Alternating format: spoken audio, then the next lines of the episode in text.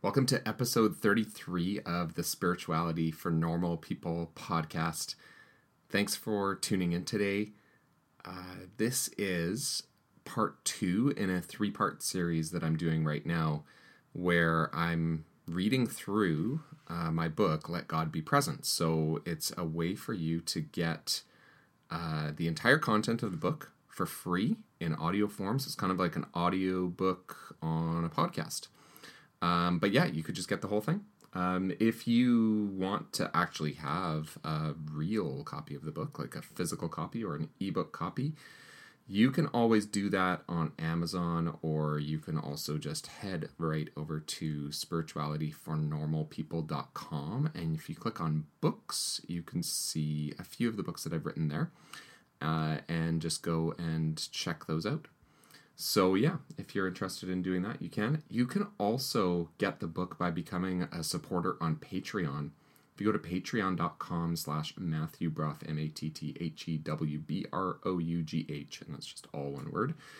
Uh, if you support me there for, I think, $4 a month uh, to keep the podcast going, there's a few Patreon supporters already, uh, you get a free paperback copy of this book that you're listening to on this podcast right now.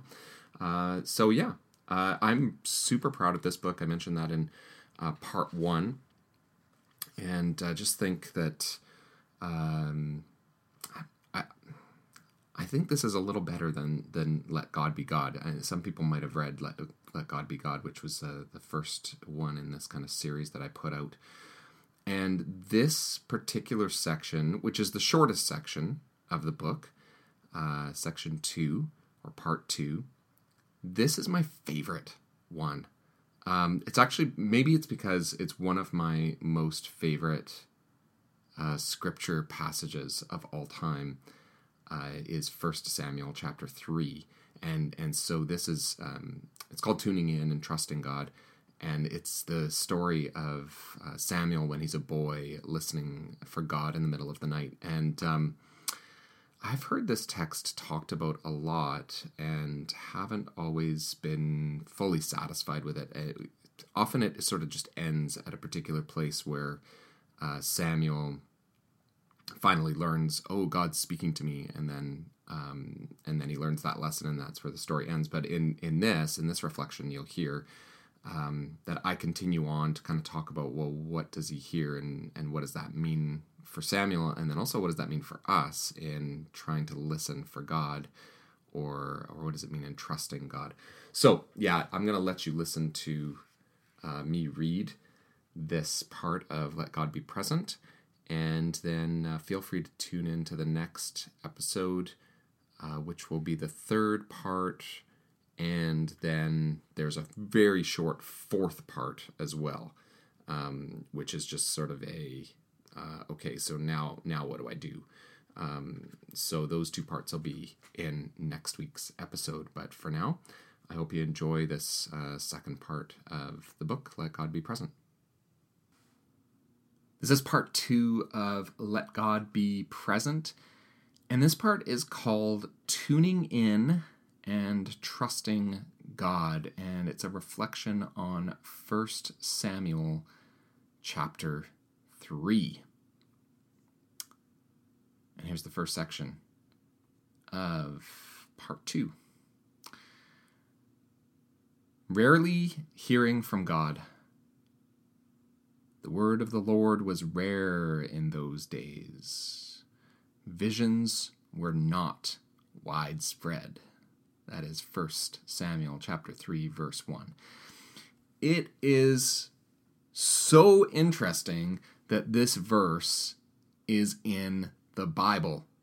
It is unexpected, this admission that we shouldn't expect to receive visions all the time, and that sometimes the word of the Lord is rare. This statement seems counter to much of what is often taught in churches, including what I regularly teach. Preachers tell people to inquire of the Lord, that God always is speaking, and that we ought to listen. And on the flip side, we can be skeptical of those who claim to hear from the Lord all the time. And from this single statement in 1 Samuel, we can conclude two things. Number one, not everyone gets special visions or hears directly from God. And please note that this, this does not mean that God doesn't communicate with us. There are primary ways God communicates with us that are not particularly quote unquote visionary. Ways like through the Bible or in times of prayer when we take communion through other people, etc., etc. Okay, so, but number one, not everyone gets special visions or hears directly from God. Number two, some people do get special visions or hear directly words from the Lord. In other words, you can't discount that God may be giving you a vision or a direct word. And you might want to ask, how can you know if God is trying to tell you something?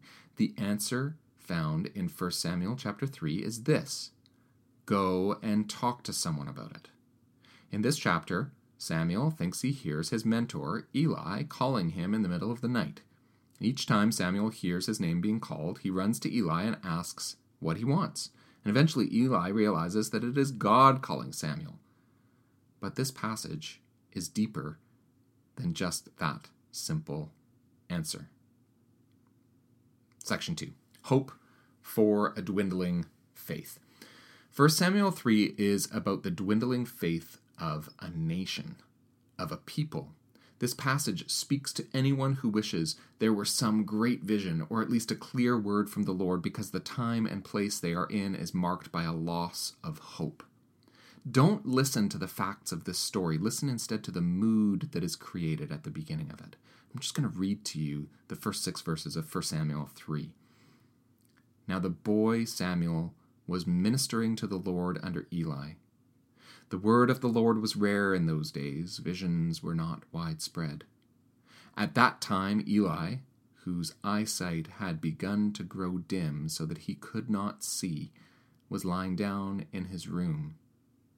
But the lamp of God had not yet gone out, and Samuel was lying down in the temple of the Lord, where the ark of God was. Then the Lord called Samuel. Samuel, Samuel. And he said, Here I am, and ran to Eli, and said, Here I am, for you called me. This passage speaks to those whose faith is like Eli's eyesight, dim and almost gone. But did you hear the hope building in this passage? Faith has dwindled, but God's lamp has not yet gone out. God is about to appear again. God is about to do something. The hope builds. But initially, Samuel gets it wrong. He doesn't know that it's God calling him. This is where we get hung up, because we want to immediately say, God comes to us as well, and we don't recognize him. That could, of course, be true, but it takes all of the suspense out of the story. It takes the drama away, it takes the element of hope away. More importantly, it takes God's sovereignty away. We're going to put those elements, drama, hope, and God's sovereignty back into this story and hopefully our lives. Section 3 Learning to Listen or Learning to Trust. This passage is not so much about Samuel getting it initially wrong and then right in how to listen to a God who is always speaking. It's about God being in total control, even though our human experience often leaves us asking, Where is God? It's about God knowing exactly what He's doing, even when we haven't heard from Him or seen any grandiose visions in a while. This passage isn't about us trying to figure out how to hear God, it's about having faith that God will do what seems good to him. The beginning part of this story builds up hope that God is going to act. He calls Samuel, and Samuel thinks it's Eli. Samuel goes to Eli and says, You called me. Eli says, No, I didn't, so go and lie down. And this happens twice. And then we get this verse, 1 Samuel 3, verse 7.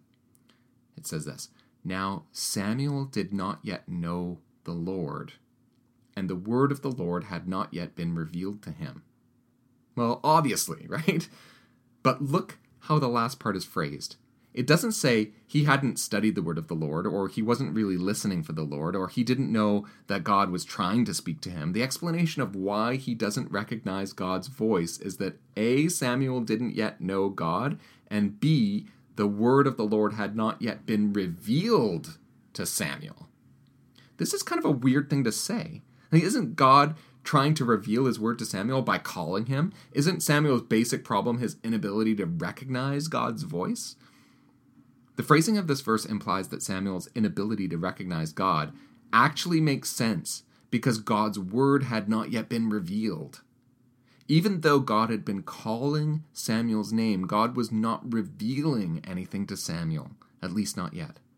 In other words, God calling Samuel by name wasn't really God trying to communicate, at least not in the sense we usually think. Instead, through his experience that night, Samuel was being educated about who God is. What God was trying to tell him was important, but it was not as important as the experience that God was providing for him. Now, this might be a bit tricky for us to get our heads around. So let's consider some things that God didn't do. See, God could have just woken Samuel up and given him a vision of angels in all glory and power and then delivered the message he wanted to give. That's kind of what God did for the prophet Isaiah in Isaiah chapter 6. Right? God could have made it abundantly clear to Samuel exactly who he was, but God didn't do that. Instead, God whispered Samuel's name until Samuel learned that it was God calling him. Well, why? Because God wasn't just teaching Samuel how to listen. God was teaching him how to trust. Okay, section four. The process is just as important as the message. Sometimes we wish God's will was clear because so often our world makes no sense. Bad things happen to good people. Natural disasters happen. We are under stress. We suffer from depression. We struggle in many ways. We wish God would just tell us what to do or tell us what He is doing. It's easy to wonder why God doesn't just make life easier or why God doesn't just explain things to us. But when we jump to that why God question, we can miss what God is trying to do with us. He may not be giving us visions or speaking audibly his plan for our lives right into our ears, but God is up to something. Samuel's process of figuring out that God was calling him was just as important as what God was going to tell him. The process built Samuel's faith, allowed him to start to know God, and put him in a position to hear the word that God was going to speak. And most of us don't like the idea of a process. We'd much rather have an answer right? We want to skip ambiguity, avoid difficult questions, do away with lifelong learning. We are often unwilling to wait and learn over time. Most of us are impatient, and we seem particularly impatient with God, who thankfully graces us with his infinite patience. But we must stick with the path that God puts us on. The process that God works in us is important. And that brings us to section 5. It's up to God. Eli figures out that it's God who's calling Samuel. Eli's words to Samuel are simple and direct Go lie down, and if he calls you again, say, Speak, Lord, for your servant is listening. That's 1 Samuel chapter 3, verse 9. Notice that Eli says, If he calls you. Eli doesn't presume that God will keep calling Samuel that night. It is entirely God's choice to keep coming back. Imagine, though, what Samuel was going through when he went back to lie down. He had just been told that the Almighty God had been talking to him, and he was to wait for God's voice again. Do you think he fell back asleep when he went to lie down? Me neither. Then in 1 Samuel chapter 3 verse 10, we get this. Now the Lord came and stood there, calling as before. This is the first time we read that the Lord came and stood there. Before this verse, it was always just God's voice. But now God stands there and calls. Here is the vision. Samuel is now ready for revelation. Samuel finally hears his name and knows who's calling him. Samuel, Samuel. And Samuel said, Speak, Lord, for your servant is listening. 1 Samuel 3, verse 10.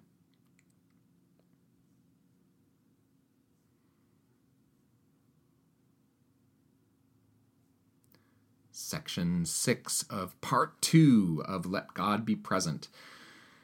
Not the message you wanted. We often stop at 1 Samuel 3, verse 10. We like this as an ending.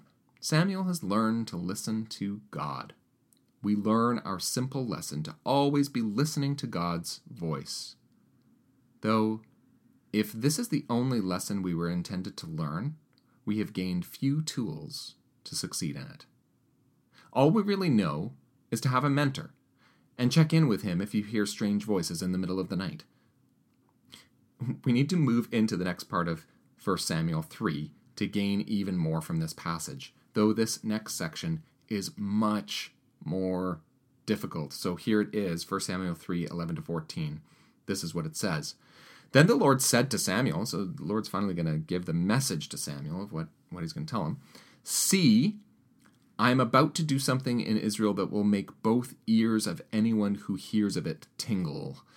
On that day I will fulfill against Eli all that I have spoken concerning his house from beginning to end for I have told him that I am about to punish his house forever for the iniquity that he knew, because his sons were blaspheming God, and he did not restrain them. Therefore I swear to the house of Eli that the iniquity of Eli's house shall not be expiated by sacrifice or offering forever.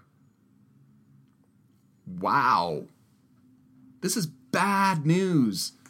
We would expect God to give Samuel a mission, or at least a message of hope to proclaim to God's chosen people. And instead, God tells Samuel about a punishment he is going to dole out on Eli's household. Now, we're tempted, I think, to just give up on this story. Surely we can find a less abrasive part of Scripture to learn from, the Gospel of John or a psalm, maybe. But don't give up. Stick with it. Remember, it is all part of a process. Don't be tempted by the supposedly easier answers. Here's the next verse. Verse 15 for Samuel 3. Samuel lay there until morning. Then he opened the doors of the house of the Lord. Samuel was afraid to tell the vision to Eli. no kidding. I'd be terrified to tell Eli what God had just told me. How can Samuel deliver this terrible mes- message to his mentor, who had just helped him hear God's voice for the first time. But here's what happens it says that Eli called Samuel and said, Samuel, my son. And he said, Here I am. Eli said, What was it that he told you? Do not hide it from me. May God do so to you, and more also, if you hide anything from me of all that he told you. So Samuel told him everything and hid nothing from him. Then he, Eli, said, It is the Lord. Let him do what seems good to him. That's 1 Samuel 3 16 to 18. And here is the real point of this passage. Let's think about what we really want in our lives and from God. We may say we want God to give us a vision, to tell us what He wants us to do, or to map out our lives for us. But I think what we'd really like is for God to explain himself to us, or to comfort us, or to fix something for us. We usually want God to work for us. We usually have a very good idea of what we really want to hear from God. But look what happens when Samuel gets a direct vision from the Lord. When God tells him exactly what he's going to do, it is terrible news.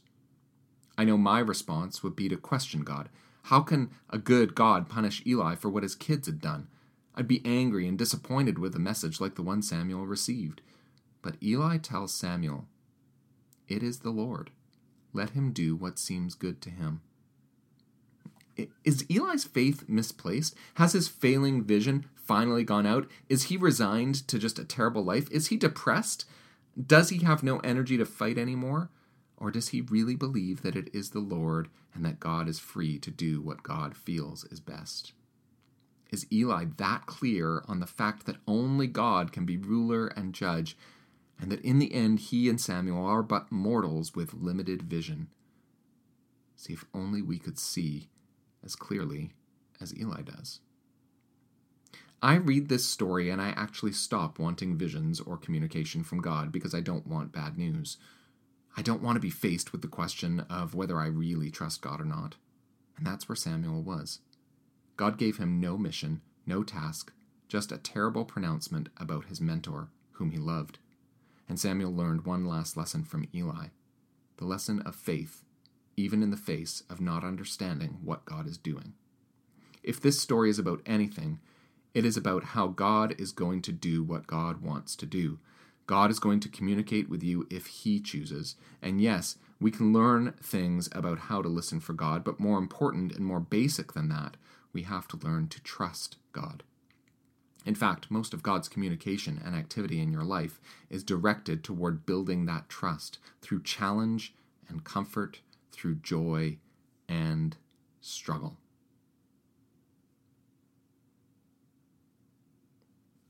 Section 7 of Let God Be Present, Chapter 2, Part 2.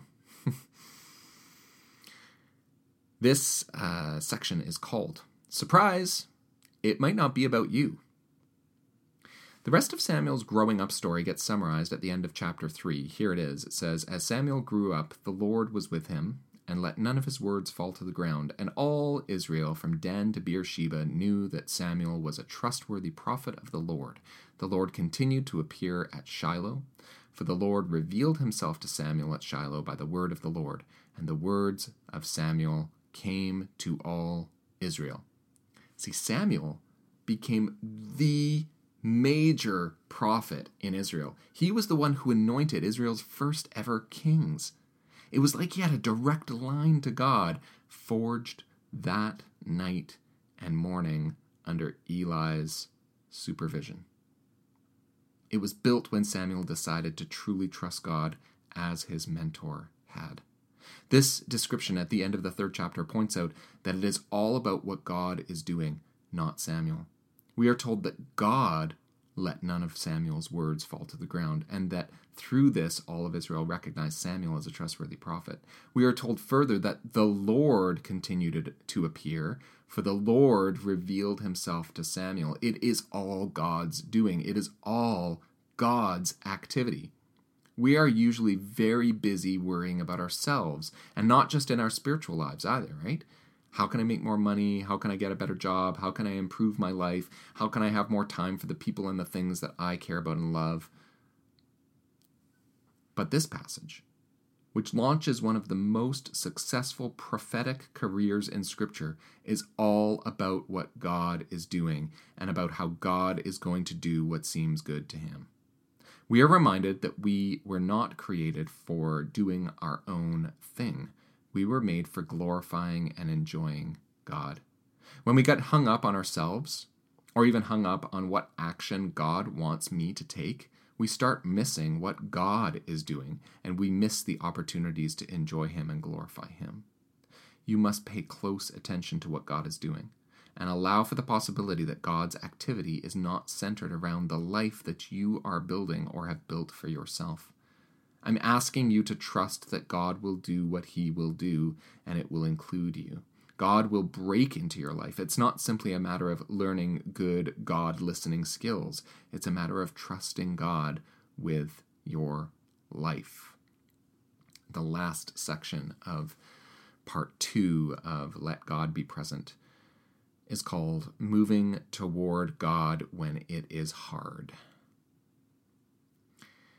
As I've reflected on this story about Samuel first hearing God's voice, I've become convinced that a lot of the time we already have an agenda around what we want to hear from God. At the times I want God's presence in my life, it is usually because I want something. It might be comfort or calming in a time of anxiety, it might be healing of some kind.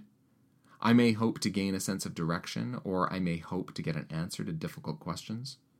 In essence, I want the presence of God on my own terms. And what Samuel discovered is that God will be present on his terms. We tend to try and bend God to our will, when in fact, we are supposed to be bending to his. Samuel's story seems to be about how to be in God's presence and hear his voice. It is about that on one level, but we must be ready to actually allow God to speak. In Samuel's case, God's message was not a welcome one. How will you respond when you hear from God and the message is uncomfortable or disconcerting? Will you trust that God knows what He's doing? In the first part, part one of Let God Be Present, I tried to help you move from not thinking very much about God's presence to really wanting to be in the presence of God. You may get the impression from this section that I'm now moving, moving you further away from God, but that's not my intent. Instead, I'm hoping that we can together open our eyes and ears to what God is really saying and doing. My prayer for you is that even when it is hard to hear God, and even more so when you hear something from God that you don't particularly like, that you will still move toward Him and that you will still trust Him as your God. In the following section, we are going to turn to the story of Jesus calming the storm. And there we will examine more deeply the times when we want God's presence and the times when we don't want it, but still need it. So I hope you listen to that next section too.